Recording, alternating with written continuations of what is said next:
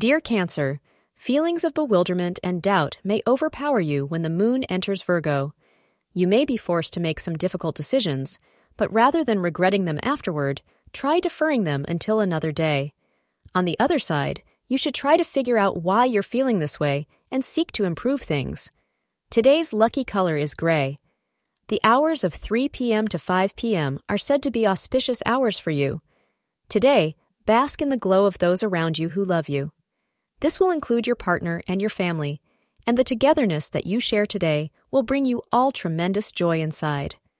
Have fun and laugh, reminisce about old times, and think about the future. Soak in everything this day has to offer. Thank you for being part of today's horoscope forecast. Your feedback is important for us to improve and provide better insights. If you found our show helpful, please consider rate it. Your support helps us to continue creating valuable content. Thank you for being here and see you tomorrow.